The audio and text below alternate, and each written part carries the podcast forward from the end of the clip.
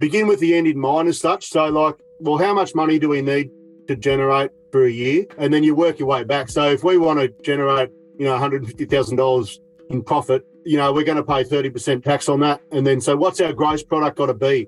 Income got to, got to be for the year to, to give us a profit left over.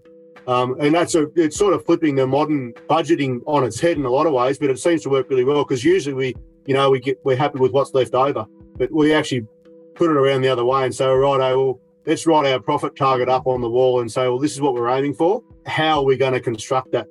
Um, working working our way backwards. From wherever we are, we acknowledge the traditional custodians of country throughout Australia, recognising their continuing connection to this land, its waterways, the stars in the skies since time immemorial. We pay our respects to the elders, knowledge holders, and to all the generations of First Nations peoples who have nurtured their unceded sovereign lands for over 80,000 years and continue to do so today. G'day, I'm your host Charlie Arnott, an eighth generational Australian regenerative farmer. And in this podcast series, I'll be diving deep and exploring my guests' unique perspectives on the world so you can apply their experience and knowledge to cultivate your own transition to a more regenerative way of life.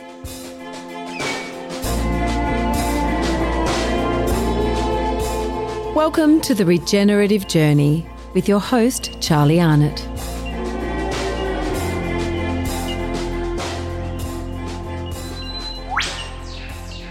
G'day, welcome back to the Regenerative Journey and welcome uh, to Angelica's office again. We're back. A little echo, echoey perhaps, but um, a good place to be sitting, enjoying late afternoon sunsets. Oh, excuse me, and a lovely cup of tea. Um, before I introduce uh, our guest in this second in betweener episode, um, uh, put together by, sponsored by and, uh, and, and involving Highland beef in the form of Murray Richardson. Um, I'm going to yabber on just quickly. Don't press that. Get your finger off that 30 second jump button. Um, I just do want to mention the wonderful movie Rachel's Farm. Um, Rachel Ward is the producer director. I won't say actor because he wasn't really acting. I don't think it was fair income. It's a documentary about her journey, a regenerative journey uh, with her farm that she'd had for many years um, uh, on the sort of central coast of New South Wales or North Coast. I don't know where you'd kind of where you'd put her in the in a regional kind of context. Um, but lovely farm, wonderful woman, and she has um, uh, in I think it was like a month ago, maybe five weeks ago, released Rachel's Farm, fantastic. It's showing all over the place at the moment. Cinemas doing sort of special community showings and panel sessions and all sorts of cool stuff. So if you haven't seen it, please get yourself a ticket, find a venue, get yourself a seat, do whatever you need to do to get your um, eyes and ears all over that film, um, Rachel's Farm. It's it's it's wonderful. Um, uh, just her journey, the trials and tribulations, some challenges she had and successes, I dare I say, um, that um, as a result of changing some practices on the farm. It was awesome. Talking about changing practices, I did receive, I'm not sure if I've mentioned this in a previous episode, intro, or maybe on in, in social media. I'm losing, excuse me, I'm losing track of all the stuff. Uh, is I'm really interested to know Jess Collier, who um, Bruce and Jess and their two boys, they were here about this time last year, actually, September, October, November. Did three months stint with us, which is so handy. We were fencing, we were lambing, all sorts of crazy stuff, land marking, and they were just amazing to be here. just not as not as people to help us, but as people. Um, the vibe they brought and the um, their interest, and you know, they're they're all on a journey of themselves. So, uh, but Jess kindly. Um, sent me a text the other day, and she just said, you know, uh, I guess she was saying, in essence, how much she got out of the um, the podcast, the interviews. One in particular, Cyndi O'Meara, um, because of that, she said that she went and did her some training, some did a course with Cyndi, and now she's um, essentially, uh, dare I say, practice, practicing nutritionist. Um, I think I'm right in saying that. I'll have to go back to the text, but nonetheless, she was inspired by the interview. You know, we went did the course, has changed her life somewhat in that now she is really, from what I understand, um, enjoying this this this direction, this skill, this experience she's gaining, um, all due to the interview that um, she heard uh, of Cyndi O'Meara on the regenerative journey. So that somewhat inspired me to put out to the world, to you, the listener. Um, I would love to hear your story, your your your kind of um, your tale, not too exhaustive in terms of length, but just sort of a, you know, Jess's was a paragraph or so. I'd love to know how, if there's particular interviews you've heard. I know another example was Cherie Gooding um, when I interviewed Nico Plowman. That sort of inspired her to to find someone and, and do some transcendental meditation, which she now does, and she did, and it's awesome. So that's another example. Uh, if you have an example of an interview you've heard, you're inspired to contact that person, read their book, do their course, change your life because of that interview, because of the inspiration and the motivation you got from that. I'd really love to hear it. and maybe that's an email to um, contact the Charlie Arnott on our website. It could be um, um DM me um, on Instagram or Facebook. You could. that's probably the easiest place to do it. Or if you've got my, if you've got my, some some of you have my my mobile number, text me. Um, I'd really love to hear it. And it's you know, I guess it's not like oh, it'll help me decide whether to continue the regenerative journey. That's not what I'm talking about here. I just love to understand the impact it's making. It is it would it is motivating for me to hear that. it does make it all worthwhile, absolutely. And you know, there might be some stories in there that would be not worthy is, the wrong word, but it'd just be interesting to maybe interview you um, with your story. You know, your and I made an interview would probably be more than just tell me the story about doing a course and being inspired it would be about your life. So um, no guarantees about who it is and you know how many I'll do, but I just thought that'd be a lovely thing to sort of almost close the loop in some ways. They've heard the story, they've been inspired, they've done their thing, and then they get themselves on the interview on on the on the podcast. It'll be for season eight next year, um, but that gives you plenty of time to prepare. Um, but I wouldn't muck around if you've got a story to tell me. Uh, you got a text to send me, you got an email to send me, you got a DM to send me. Just do it in the next. You know, as soon as you hear this, do it that day, that week, whatever. Be, it's awesome to start collecting some of those. We'll put them on file. We'll work out what to do with them, but you know, I might post a few on Instagram or socials and that sort of thing because that's just a lovely, lovely thing to hear and understand and know. That's probably enough for me. Michael Gooden. Oh, hang on. Oh, no, just a little sign came up on my machine. I hope it's still going. It is, it is. Um, Michael Gooden, he was interviewed by myself and Murray Richardson not so long ago. You'll be hearing this in in a minute or two. The interview. Uh, Michael's down near Wagga, so west of Wagga. He is fantastic. He's been working with RCS. He's been a client. He's a he's a, one of their one of their one of the, on the team, the RCS team. he actually came here for a job interview. I'm in the very room that we sat and interviewed Michael. My, he, he reminded me the other day of 2014, I think it was 2015, 2014 and um, Michael, funny, I might I might even talk about it. On the, actually, I'll leave it because I think I, think I referenced it in the interview. It's quite a funny story. Um, so I've known Michael for some time now, and um, uh, more more recently through some RCS engagements and events and that sort of thing. He doesn't live all that far away, but a few land care um, uh, things that um, we've attended locally, and we sat down with him and had a good chat to Michael about um, about risk, about farming, about enterprise diversity, about his you know his life, uh, and just really stoked to to have Michael on the show. I will probably this might have been a bit of a test run for a proper interview because this is um, not that it's not a proper interview; it's just a bit shorter and a bit too bit more to the point. Uh, being a Highland beef kind of in between or episode, but um, anyway, enough of that. Enough of me. Let's get on to Michael Gooden uh, on the regenerative journey. Uh, g'day, welcome back to the Regenerative Journey. And today, for one of our in between episodes, Highland Beef sponsored episode, uh, we have Murray Richardson uh, again. Um, we are just saying before earlier that today um, you, the listener and viewers, will be watching, listening, watching to this uh, this uh, few weeks after the re- recording. But um, Stuart Austin's um, interview that we had uh, with him uh, came out today, which has been met very well uh, by listeners. Murray, welcome back. Charlie. Yeah, good to be here, Tom.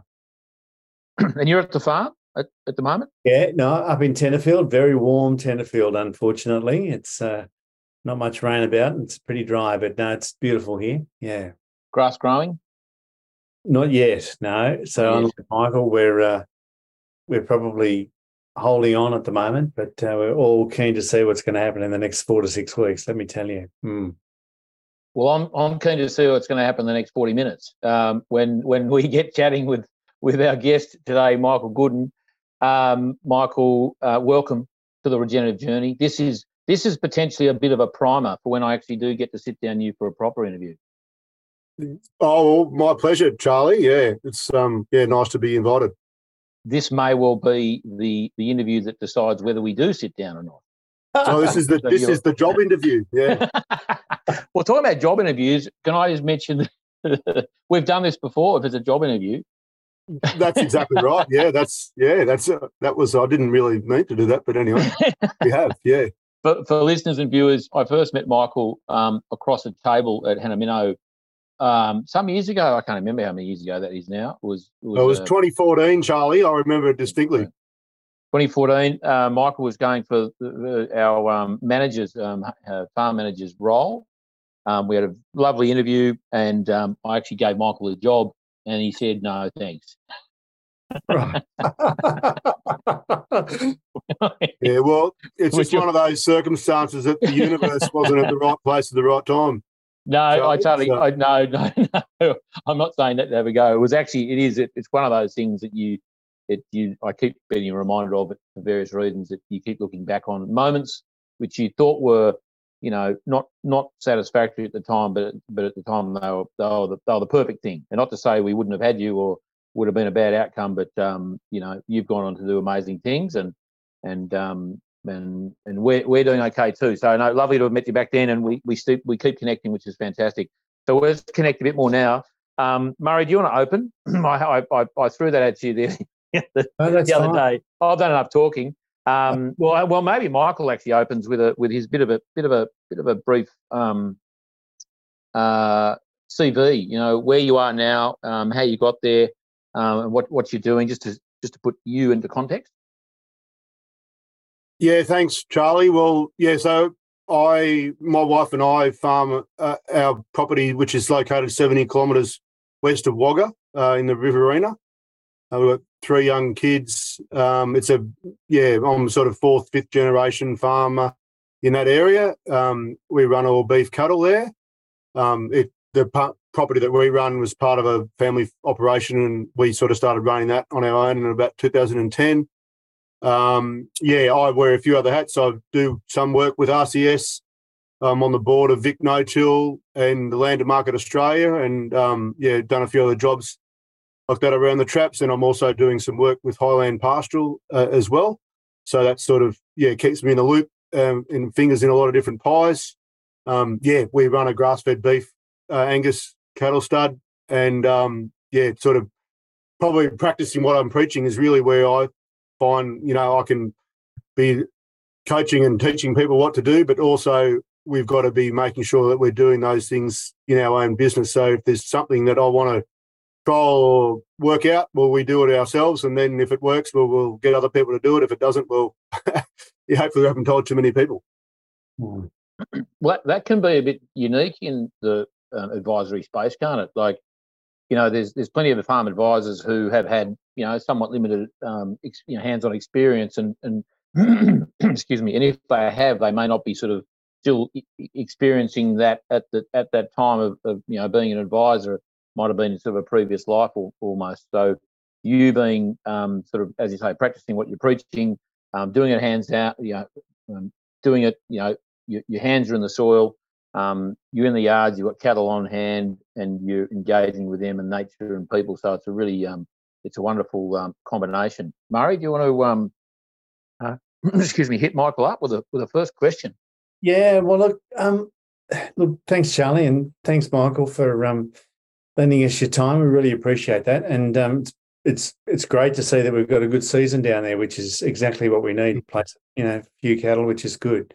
Um, the thing that I suppose we're, you know, keen to try and sort of tease out tonight is, well, uh, you know, most businesses or most agricultural businesses, you know, they are multi-pronged. They've got lots of different things happening, and they need to do that because essentially, even though we'd love to say it's not, um, you know, driven by commodity prices, the reality is it, you know, that that is the general driver, and there's lots of influences all around the world, domestically, um, you know, plenty of things happening, and it, you know, and we, I suppose, have tried to develop a different model that essentially says you can we can be a significant part of your business. We know we're never going to be everything to everyone's business, but certainly offering some some genuine alternatives. And I think that's what we're really keen to try and sort of chat a bit about tonight. Is well, what are some of those alternatives? Either more traditional alternatives or alternatives like ours, and how do you really sit back and evaluate that? Because you know most farming businesses are, you know, they're they've got an, an, incredible asset base. They're generally time poor. That you know they they can be constrained from time to time capital wise. How you actually genuinely get out and interface with a market is really complex, and you've got to put a lot of faith in third parties sometimes to actually really understand what those opportunities are. And so it's you know, and of course, if you're the way markets move today, by the time you're listening to something, it's yesterday's news. So, how do you really think about building, um, I suppose, a, uh, I'll say more diverse, that might be a way of putting it. How do you, you look at building a more, perhaps more diverse, more robust business structure that you can actually be more um, confident of getting better returns out of? And that's, and look, there's lots, you know, there's no simple answer to that because the answer to that is going to vary over the seasons, right? Because obviously, you know, um, some in some activities will be better in some times than than others, but it's really just about trying to uh, tease out that notion of okay, well, how do you sit back, find the time to actually evaluate those alternatives? Well, I'm glad we've only got 40 minutes for the answer, Murray. That's good. sorry, sorry, Michael. Yeah. No, well, it's a great question though, and I suppose like reflecting on this, first and foremost, it's about understanding that you know probably listeners of this podcast, we're wanting to manage things holistically. So if we're thinking about from a you know RCS perspective, we're trying to balance a three-legged pot. If you've got your yeah. holistic management hat on, your um, you know, is this action leading me towards that the, that context that you're operating in? Um, you know, what's the weakest link in that um, chain? Um, you know, if you if you're thinking about um, natural intelligence, you know, what's my gut feeling with this decision that I'm making? What what are you trying to achieve? So, I think with any decision that you're making, you've got to be really clear about what you're trying to do. Um, yeah. This the scary world of finance and return on assets, and you know, generating wealth creation is uh, has got um, isn't often thought of holistically in terms of what's going to be, uh, you know, in markets like, for instance, today, the you know Commonwealth Bank returned ten billion dollar profit well, with a B. Um, mm. You know, it'd be great on their balance sheet if it said, and the uh, and the happiness of our employees is has improved by ten points, and also the land uh, and the businesses that we're financing is improving as well. Um, so I think probably for me, and that's the caveat up front, is that measuring a return on an asset or you know how to make a financial decision is really only one one part of any decision that we're making. And so for us in our business that's first and foremost is where we're really juggling that all the time of this and there can be compromises between an economic profit and then what's going to be best for, for me as a person in terms of workload lifestyle um, you know, how many hours in the day, and then also, you know, what's that, what impacts that going to have on our environment and, and socially in our community. So it's not a clear cut answer. Um, the, I suppose from a pure financial perspective, some of the things that I feel are really important um, firstly is to be able to do like management accounting on your business. So being aware of where your position is. And the crux of that is probably knowing what your cost of production is. So in a beef business, it's like, what does it cost us? Like, how many tons of beef do we generate, produce a year uh, on an average year, or what are we budgeting on doing in the in the next financial year? And then what's it going to cost us? So we know, um, and if our cost of production, and this is the thing that we're sort of seeing in businesses at the moment, is it's a bit scary because um, you know, we had a couple of good years. Everyone, you know, increases their spending on various things, um, and the cost of production goes up. And you know, this time last year, uh, you know, I could have like feeder steers were worth closer to six dollars, and now they're you know three dollars fifty. So that that cost, if if that if your cost of production is four dollars a kilo at the moment, um, you're in a world of pain. And so knowing what that is is really important. Um, and you know, so doing some analysis on your business, understanding what your gross margins are, um, and and where you can, um, what levers you can pull to manipulate that. It's really important. Michael, when you you know, it, it's interesting, isn't it? When you when you talk about those those various sort of um, considerations, whether whether you're thinking about it holistically, just financially, or whatever. I mean, how do you actually how do you prioritize those, or do you pro, or is the does the priority change with time, or with the circumstance, or the season? Well, I think yeah, at different times you've got to prioritize different things. So, um, you know, from a production perspective, um, you know, if you there's a time of year when you probably need to be putting on weight on animals. Like you know, if you're finishing animals, um, there's a time when you probably need to be having the animals as number one in your grazing um, management. And then there's other times of year when you might be in landscape mode, um, and you so you're you're using your animals as a tool to improve the ecological outcome. I think the nuance in a well managed grazing business is to actually, you know, have through good land management and good animal management, have those things lined up. So, you know, for us in the Riverina, you know, we calve in July, August. Um, for we have a very tight calving, and we use our animals like we get good growth in time, um, and we join our cows. You know, when we traditionally have good quality feed, and then you know, come autumn time when we traditionally don't have good feed, we're weaning calves. Our cows run well, I had a client the other day say, "Oh, you want your cows to run on the sniff of an oily rag?" And I said, "Well, actually, I don't want even the oil. I just want the rag. So we just want our cows to be able to run as lean as we possibly can. Um, they're back in calf. Um, you know, ecologically that works out really well because we traditionally have that drier, bulkier feed that they can chew their way through. Um, if we've got a smaller area of higher quality feed for some weaners to go on to, that's good. Um, but yeah, and so that's overlapping. Um, our grazing management is overlapping with our financial management, and so for us, like the most important thing that we do is our grazing chart, um, and because that basically flows into cash flow. Because we know if we've got grass, then it's about converting that into into money. So if we don't have grass, well then it's really hard to convert nothing into cash. Um, if we've got grass, then we've got the ability to be able to convert that into into cash flow.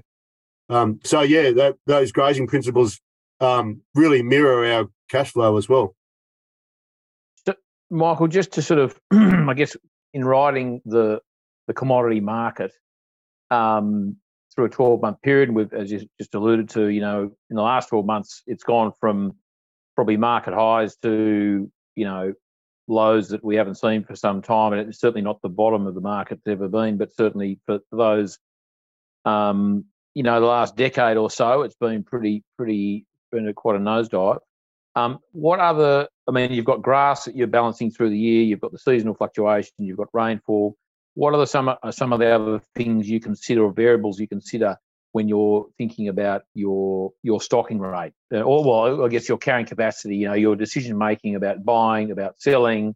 I mean, do you buy? Do you get other cattle on? Do you do you you adjust? I mean, is, do you have a bit of a protocol you go through?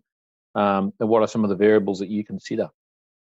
Yeah, in our own business, we run a seed stock business. So we don't have a lot of flexibility with some of our um, animals, like, you know, whether we buy and sell them. So we probably try and run sort of 60, 70% of our long term average carrying capacity is our stud herd as such. Because um, I don't want to be necessarily, you know, as, as, much as you sort of hate cows and love grass, I don't want to be necessarily dipping into those animals um, every time, you know, we have to match our stocking rate to carrying capacity to change our stocking rate. So we have a sort of 40% buffer in there. Um, and that is a trading enterprise. Um, and we'll trade anything like, um, yeah, cattle, sheep, adjustment. Um, we haven't actually had Highland cattle on just yet. Not necessarily. We I think the principles of it are great, but it's just hasn't lined up for where we're at at this point in time.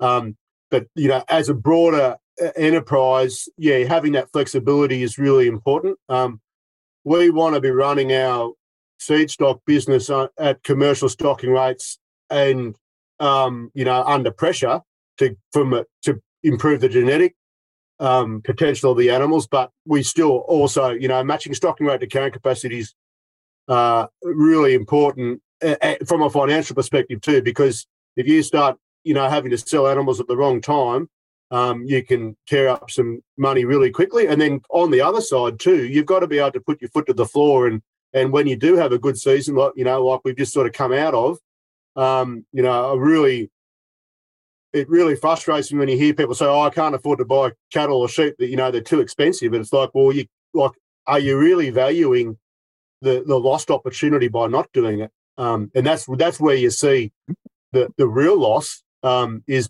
is that income that you that you've just it's just been dis- it's just disappeared off the balance sheet. Yeah, it's just foregone. Yeah. Mm. So, so, so you, stock, you, yeah, you go. You, sorry, you go, Michael. Yeah. I, I was just going to say, like, stocking rate is a very big profit driver.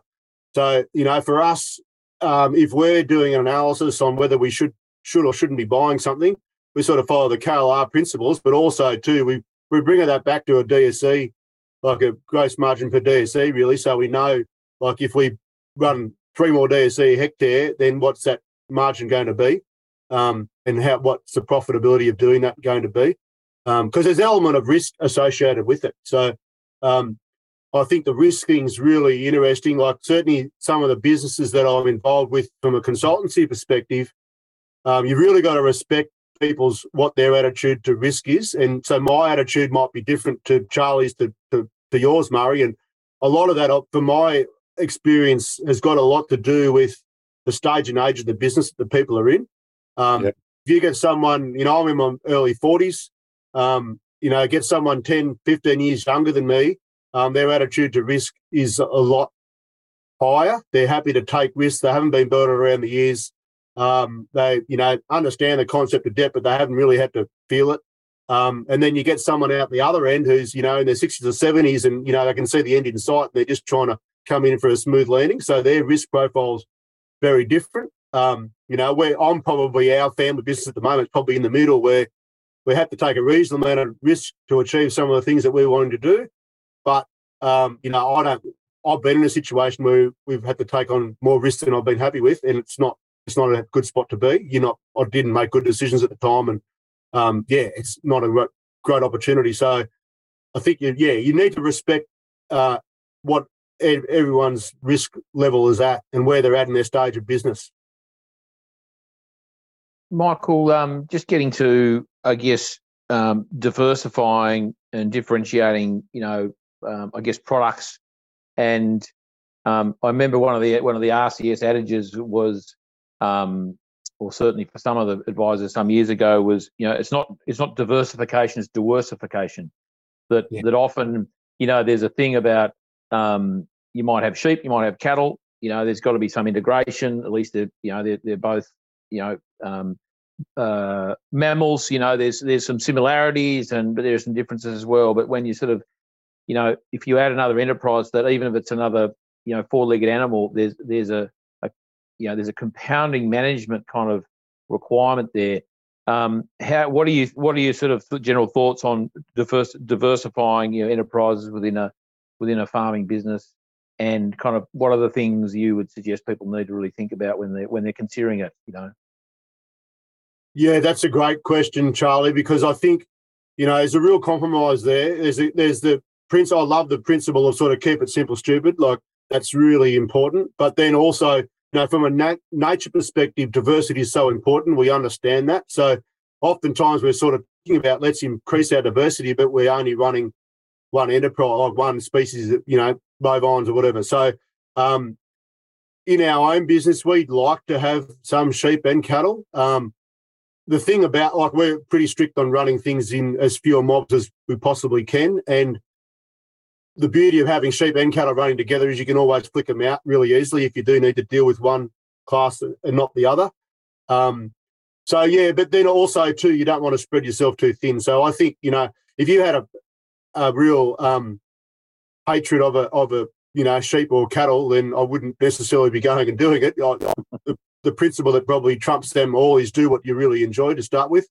Um, but I think having that diversity, I mean, sheep and cattle, and then you know what type of sheep as well. There's a myriad of different types in that in that. Um, yeah. You know whether you want to go down the a wool production or you know into the high end uh, prime lamb type of thing. There's there's a fair bit of uh, diversity within that enterprise as well.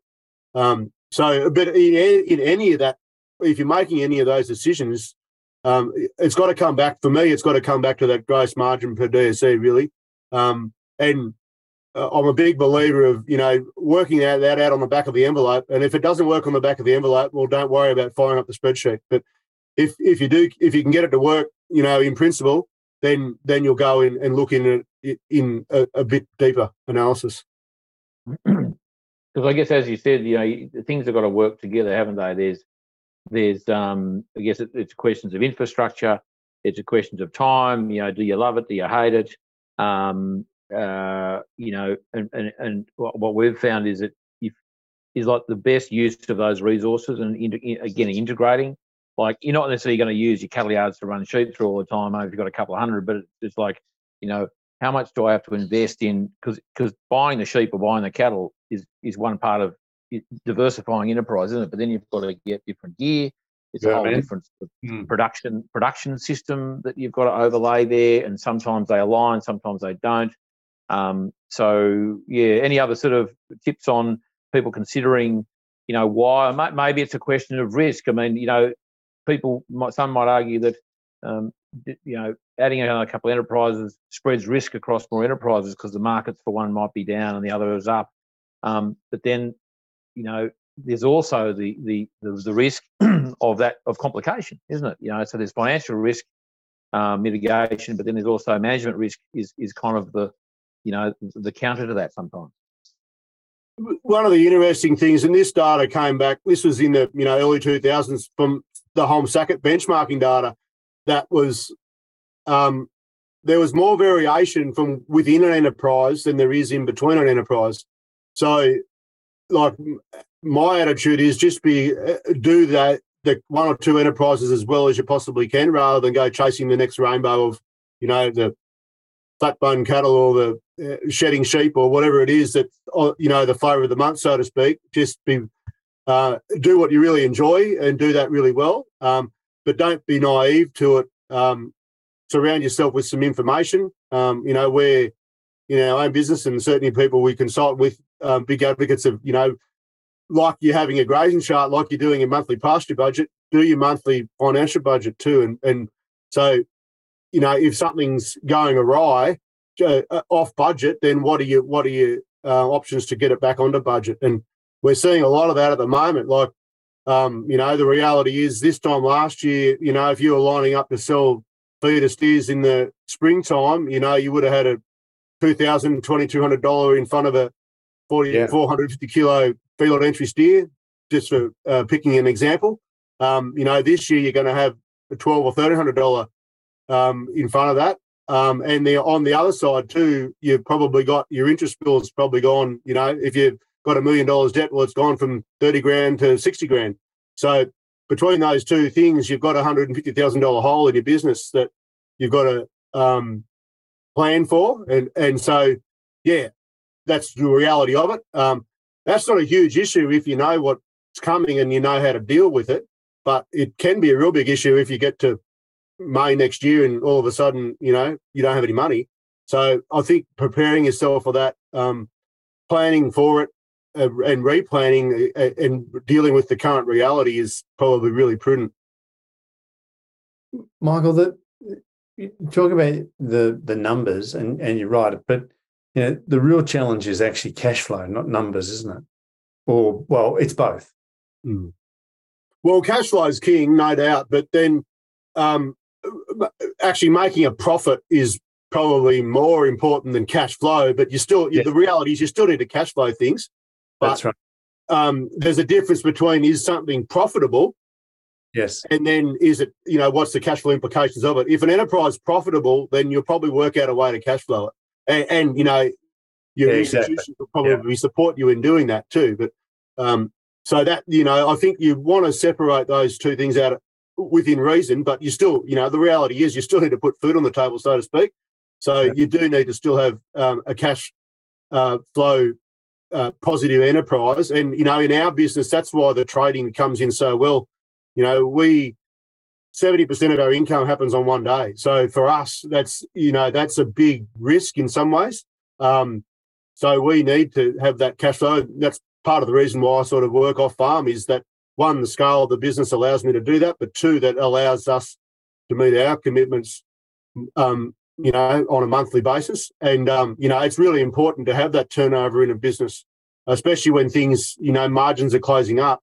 Um, it's about just keeping the wheels turning over and, and having some money coming in, some money going out. And the reality is you just want coming in than's going out.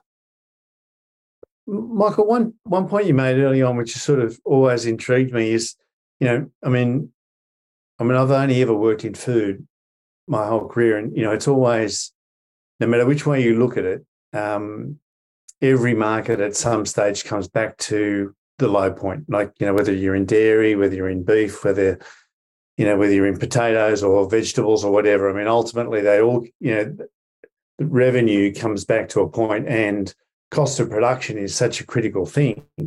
Um, and, you know, um, the last few years, because revenue has been so strong, um, do you think there has been a, um, uh, less focus on cost of production? I mean, is is that a reality, or you know, I mean, and I know that you know, so there's a lot of things that drive.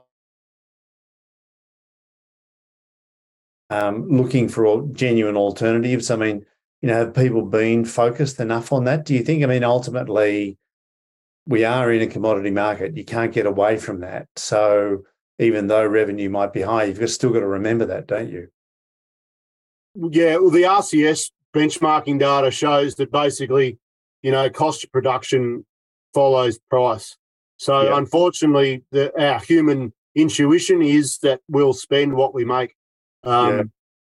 You know, yeah, you can see it around town. You know, the the Land Cruisers are rolling around when cattle prices are up or sheep prices are up, and um, you know, people probably have to pull their belt in a bit. Um, it's really interesting from a human psychology what's going on there.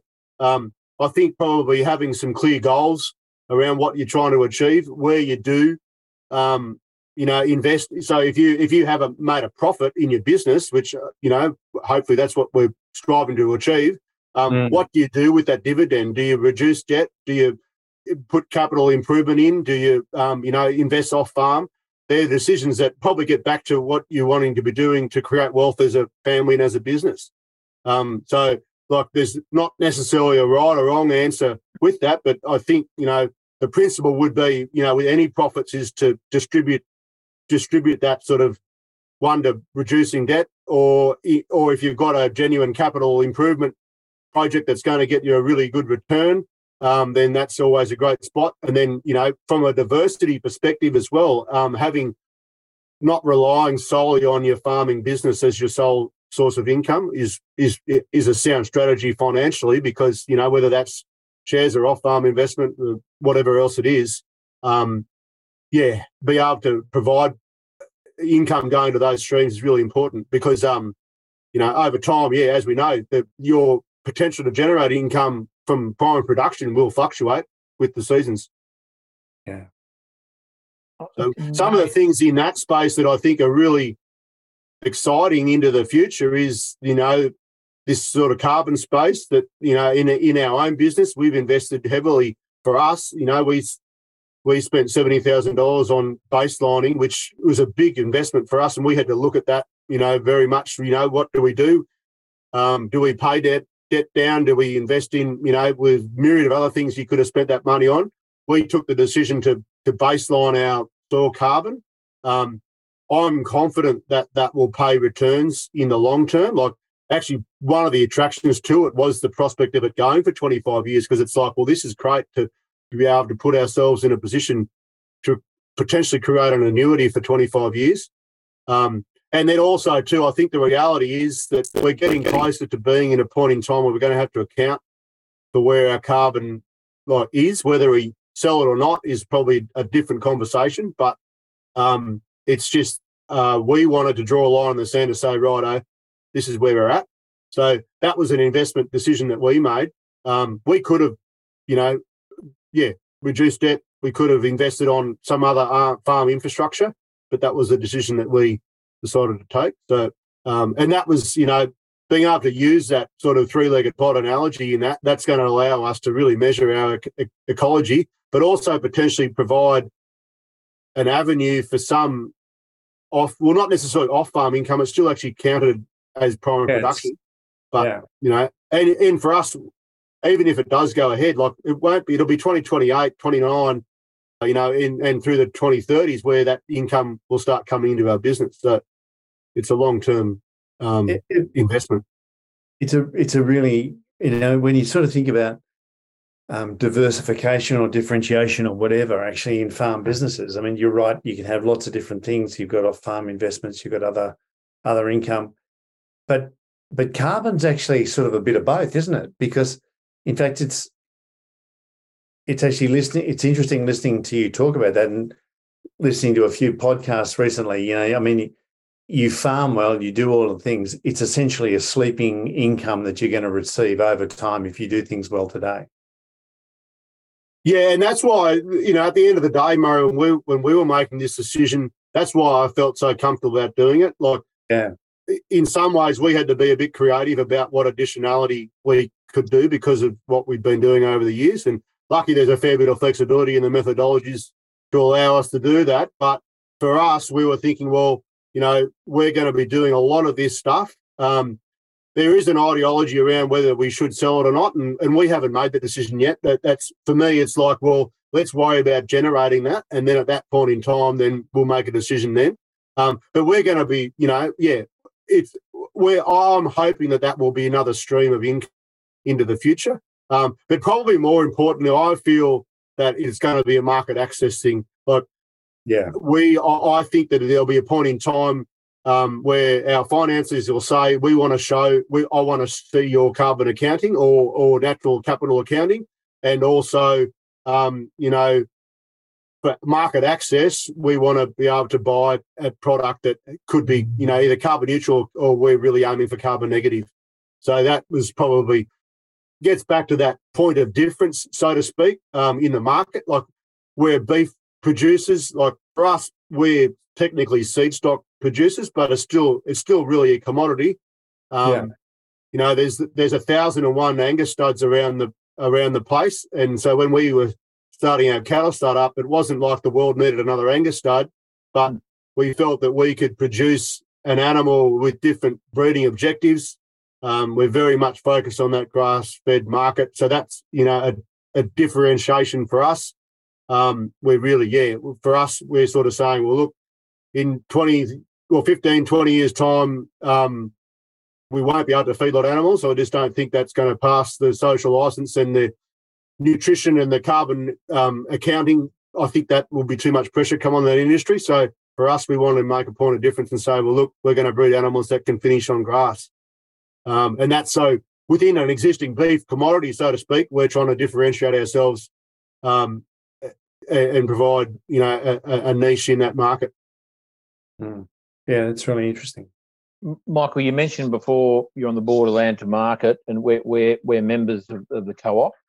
Um, and and just getting back to that, the wonderful things about that organisation, what they're doing, what you're doing is you're working those two things together, aren't you? You know, like there's we talk about market differentiation in terms of product and you know social license, um, and also you know practice that actually um, uh, helps landscape heal, improves um, landscape function, all those wonderful things, improve carbon levels and soil quality, um, at the same time as producing a really good um, product. You know, in, in this, in this you know, beef. Um, and you know, the for those who don't know, you know, Land to Market will will will as a member, you you um, have them come out and audit your farm in terms of sort of soil quality and water penetration and all sorts of other different variables they measure, um, and then and then identify or verify a positive, you know, uh, movement or progression or improvement in your in your landscape. And then the other good thing is the is the seal, you know, the land to market, the, the seal that you that gets put on a product to say this product is getting back to the social licensing um, has been produced on a farm that has been verified as as, as being um, you know doing good things for the environment. So I'm giving them a bit of a plug, but for good reason. That that um, uh, you know I think there's a big future for land to market because as you say, people want to know where their food's from, that it's been produced ethically and and sustainably and all that sort of stuff. But getting back to the carbon thing, you do that to your, you know, you produce a good quality product, beef. Um, you can't help but improve the environment at the same time, which is is a it's a pretty bloody good formula, really, isn't it?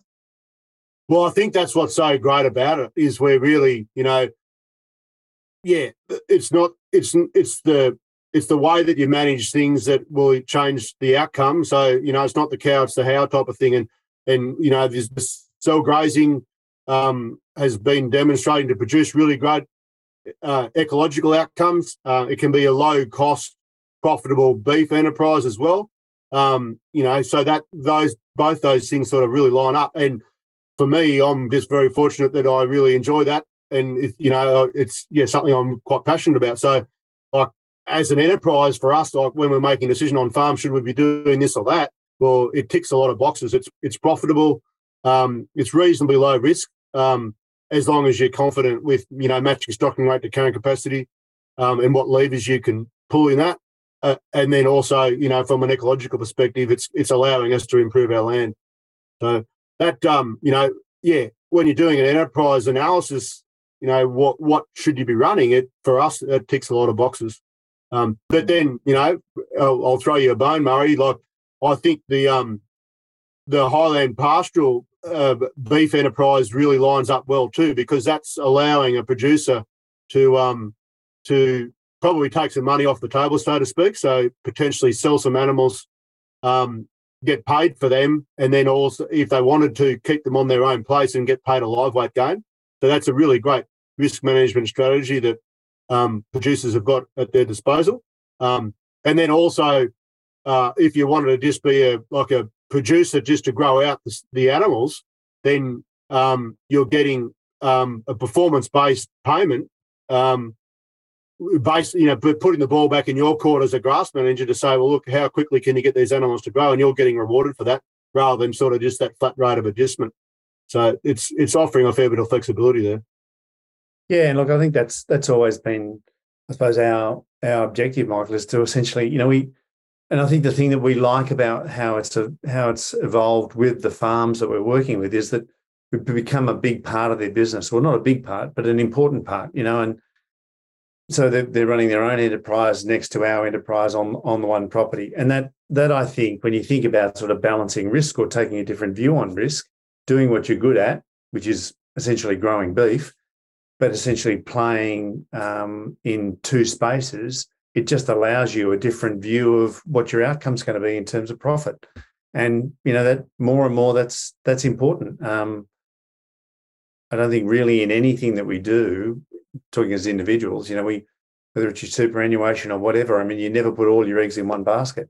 And that's, you know, that is a genuine challenge in a commodity market is how do you get around that, but still focus on the things that you're good at, um, which I think is, you know, it's always intriguing to go and do something different, but it takes a lot of time. It's, you know, to your point, Charlie, you know, it, it's about the asset, but it's about the resources to actually run the asset. So, yeah, it is. I think it's, and I think when you, when you see big changes in the market, like we've seen in the last 12 months, it just brings people's focus back to these things. Because your point, Michael, about you know that benchmarking, you know, if if costs follow revenue, I mean, it's I can see how that happens, and and clearly sellers of inputs into that take advantage of that revenue because there's less scrutiny, there's less negotiation.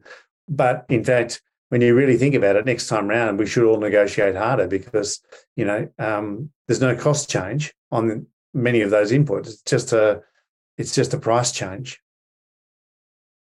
Yeah, we found um, we we did a lot of trading sort of from 2010 to sort of 2016 when we started the cattle stud, and um, without you know, and this is not to berate on our fellow farmer as such, but the most profitable trades that we ever did were trades where we were selling back to a farmer.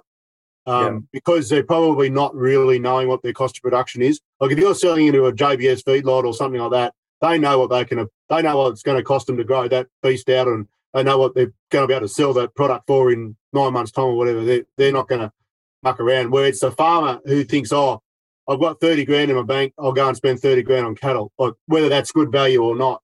Um, yeah. And so that we used to find those trades, like if you could, you know, PTIC or something like that, or buying cow and calf and splitting them, that, that type of thing were very good trades um, because you sort of, you know, yeah, you're seeing those opportunities from an underpriced and overpriced perspective in that market. Um, whether, yeah, at the end of the day, sometimes you think, well, was that right or wrong? And, and for us, yeah, we were in a situation Market. where we were mm. splitting cows and calves onto a onto a truck. Um, you know, yeah, and I that was it for me. I said, no, I'm not going to do this trading anymore because like the trade was great. We made a heap of money on paper, but I was pushing these bobby calves in the back of this truck, and it was like, no, nah, this doesn't not congruent with my values of of you know how I want to be treating animals. Um, and I suppose that's probably the other part of it now with you know where we've gone down the grass fed um, path is that you know I don't really. It's not an ambition to breed an animal to spend its last 150 days in a concentration camp. I want to. I want to breed an animal that's going to be able to you know have a happy life and one bad day, um, really. And that's so that's sort of where we're wanting to line up. Mm. Interesting. Michael, um, just looking at the time, I think uh, we might leave it there. That's been fascinating, and a really um, there's so much more in that that we could expand on. Um, but it's been a very thorough, I guess, examination, and and certainly you know um, uh, you divulged a lot about your your thought process and, and view on the world and farming and production and business. So um, it's been fascinating and uh, really looking forward to getting this one out to um, out on the regenerative journey in a few weeks' time. Um, any any sort of parting um, parting quips, Michael? Any any quotes or, or any any quote you want to leave people with? Oh, one thing that I it's not necessarily a quote as such, but um, begin with the end in mind as such. So, like you know, for us, it's like, well, how much money do we need to generate for a year? Um, and then you work your way back. So if we want to generate, you know, one hundred fifty thousand dollars in profit, then what you know we're going to pay thirty percent tax on that, and then so what's our gross product got to be, uh, and work our way back. What gross margin do we have to create? What's our and then you know basically getting down to what's our total income got to got to be for the year to to give us a profit left over. Um, and that's a it's sort of flipping the modern um, um, budgeting on its head in a lot of ways, but it seems to work really well because usually we, you know, we get we're happy with what's left over, but we actually put it around the other way and say, right, oh, well, let's write our profit target up on the wall and say, well, this is what we're aiming for, and then and how are we going to construct that, um, working working our way backwards. Which yeah, it sits well with me. It's certainly like RCS teaches that it's, it's coming out of the holistic management stuff as well. I think. Um, yeah, Bruce Ward, who I did my holistic management training with, he was a big believer of, um, you know, you can never starve a profit into a business. You've actually got to generate that turnover um, and to be to keeping the wheels turning. Um, so yeah, that's I think it's something that's really helped us, and and we I've seen other you know other businesses do that quite successfully too. Fantastic, um, awesome. Well, Murray and Michael, thank you so much for your time again. Looking forward to getting this one out. Looking forward to catching up with you somewhere, Michael. Um, in the future. I'm sure that we'll be running, we'll be crossing paths again as we seem to. And uh, Murray will be catching up at the next little in between episode uh, soon. Yeah, we will. Good on you. Thanks, Charlie. Thanks, Michael. No, that's been really good. Really, it's uh, it's always interesting to to get different perspectives and hear people chat about stuff. So I really appreciate your time. Thanks, guys. Thanks. Yeah, my pleasure. Thanks, Murray. And next week on Regenerative Journey, I speak with John O'Frew, uh, all the way from the South Island of New Zealand. Well, I was actually there with him in his on his farm, in his house. Uh, went for a drive, had a wonderful chat, um, inspiring. Uh, he'll be pleased if I refer to him as a young man, um, doing wonderful things in, in, the regenerative farming and just general farming space over there. And um, you are sure to be um, enthralled and inspired by next week's episode with John O'Frew on the regenerative journey. This podcast is produced by Rhys Jones at Yaga Media. If you enjoyed this episode, please feel free to subscribe, share, rate, and review. For more episode information, please head over to www.charliearnott.com.au.